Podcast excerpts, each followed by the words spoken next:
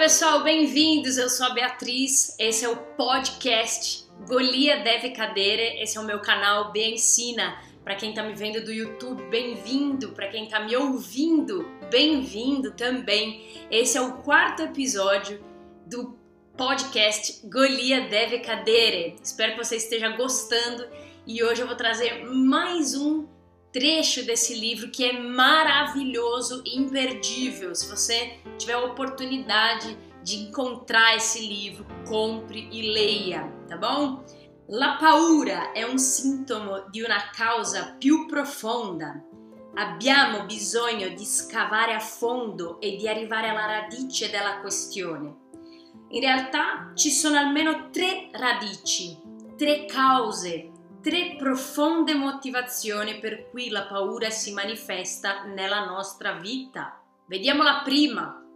La paura deriva dal nostro condizionamento. Alcune persone sono cresciute in un ambiente in cui prevalevano la paura e la preoccupazione.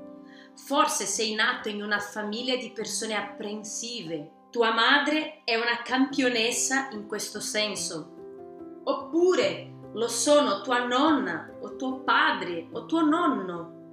Eri appena uscito dal grembo materno e i familiari avevano iniziato subito a dire ai genitori: Attenzione, non fare cadere il bambino, fascialo stretto, stai attento che non abbia troppo caldo, stai attento che non abbia troppo freddo, fagli sempre indossare un casco quando va in bicicletta Fai in modo che metta da parte i soldi per la pensione integrativa. I neogenitori sono agitati e per certi versi è normale. Lo vediamo nelle coppie coi bambini piccoli che vengono nella nostra chiesa ed è giusto che sia così. Per il loro figlio vogliono il meglio in assoluto e desiderano fare tutto il possibile perché non si faccia del male in alcun modo. I genitori devono essere vigilanti più che timorosi. La vigilanza è indubbiamente una buona cosa nella cultura odierna, ma in altri casi le persone vengono allevate in un clima di autentica paura. La vita viene considerata come un'unica grande minaccia che non si allenta mai in qualsiasi momento qualcosa potrebbe andare storto e si pensa che probabilmente lo farà. Quando il figlio cresce, i timori non fanno che aumentare. Cade una tessera del domino e poi un'altra. Dopo un po' di tempo il timore nella vita di una persona inizia ad assomigliare a una sequenza di tessere del domino in costante caduta. Tutta la vita della persona viene costruita su un terreno instabile. Su mio padre aleggiava una buona quantità di preoccupazione e questa caratteristica mi dava fastidio quando ero più giovane. Ora che ho superato l'età che lui aveva quando io ero adolescente, non rido più. Come molte sue caratteristiche, alcune buone, altre meno, vedo i frutti di quella stessa indole che purtroppo stanno maturando nella mia vita. Seconda, ogni qualvolta nascondiamo qualcosa di grosso sotto il coperchio della nostra vita, concediamo alla paura di prosperare. Lo schema che si ripete è questo. Noi facciamo degli errori, pecchiamo, però non confessiamo principalmente perché ci sentiamo in imbarazzo, oppure perché proviamo vergogna, oppure non vogliamo che qualcuno ci ritenga meno che perfetti. Perciò scegliamo di continuare ad andare nella stessa direzione che ci procura stress, vivendo con l'orribile presentimento che a un certo punto ciò che abbiamo fatto diventerà di dominio pubblico. Stippiamo quei sentimenti di vergogna o di imbarazzo o di perfezionismo nel profondo di noi stessi e questi sentimenti nascosti fuoriescono di soppiatto sotto forma di ansia. Che cosa succederà se il mio vero io sarà svelato?